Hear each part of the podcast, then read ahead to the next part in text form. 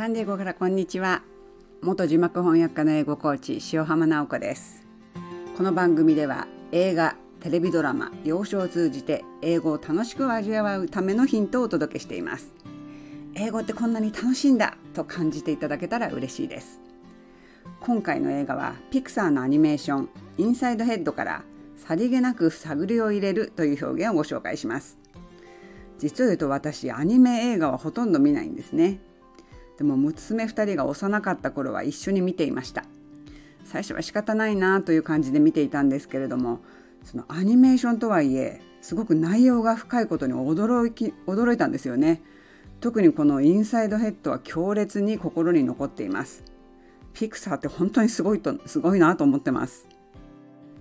この映画のあらすじは11歳の少女ライリーが両親とミネソタで幸せに暮らしていたんですけれども父親の仕事の関係でフランシスあサンフランシスコに引っ越すことになったんですね。で新しい学校にも馴染めず馴染めなくて孤立してしまったライリーは両親に対しても不能不満を募らせてついに家出を決意するというお話なんです。でこの設定として人間の頭の中では5つの感情が司令塔で指揮を執っているという設定なんですね。その5つの感情というのが1つ目が joy 喜び。2つ目は sadness 悲しみ。3つ目は disgusting ムカムカ。4つ目は fear ビビり最後の5つ目は angry 怒りですね。でこのパパとママの頭の中で感情の司令塔がどんな風になっているかが分かる面白いシーンがあるのでご紹介します。サンフランシスコに引っ越しした翌日新しい学校に行ったライリー。自己紹介の時に泣いてしまって落ち込んでいます。元気がない娘を励まそうとしてママがホッケーチームの入団テストの話をする夕食の場面です。ママがこう言います。Won't it be nice to be back on ice? アイスリンクに戻れたらきっと楽しいわよ。ライリー。Yeah, that sounds fantastic. そうだね。それはもう楽しいだろうね。ライリーの皮肉な口ぶりに驚いたママの頭の中の司令塔はこうなっています。悲しみ。Did you guys pick up on that? 今の口を気づいたムカムカが言います。Something's wrong. 何かがおかしいわ。怒り。Should we ask her? 聞くべきかしら悲しみが言います。Let's probe, but keep it subtle so she doesn't notice. 探りを入れてみましょう。気づかれないよさりげなくね。この悲しみのセリフの probe というのは探りを入れるという意味です。keep it subtle さりげなくなねという意味のサトルは B が入ってますけれどもこれはあのサイレントワードの発音しない B なのでサブトルではなくサトルですね。でママライリーに尋ねます。So how was the first day of school? 学校の初日はどうだった？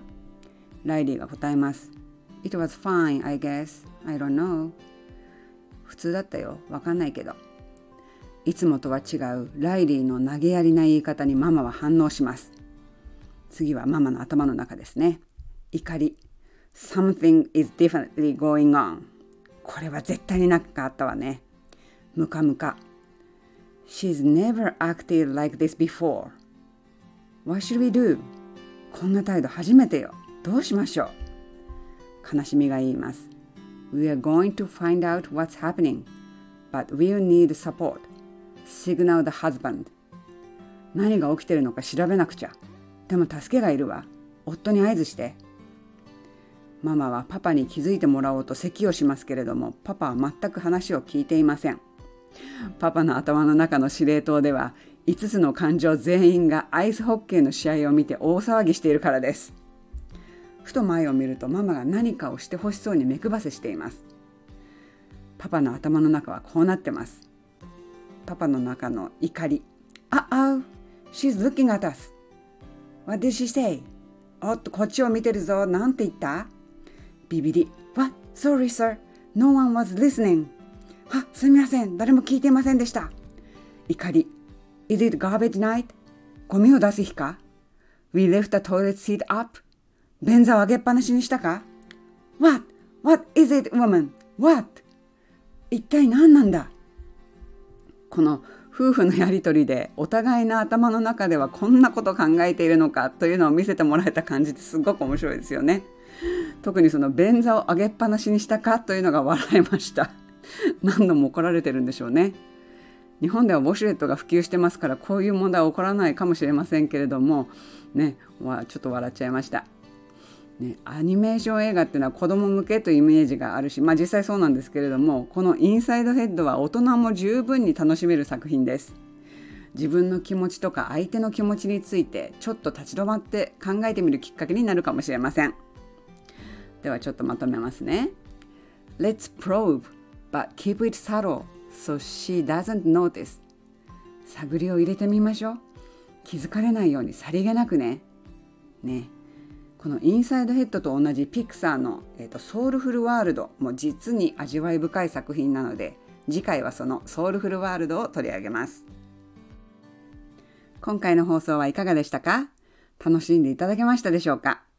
コメント大歓迎フォローもよろしくお願いします。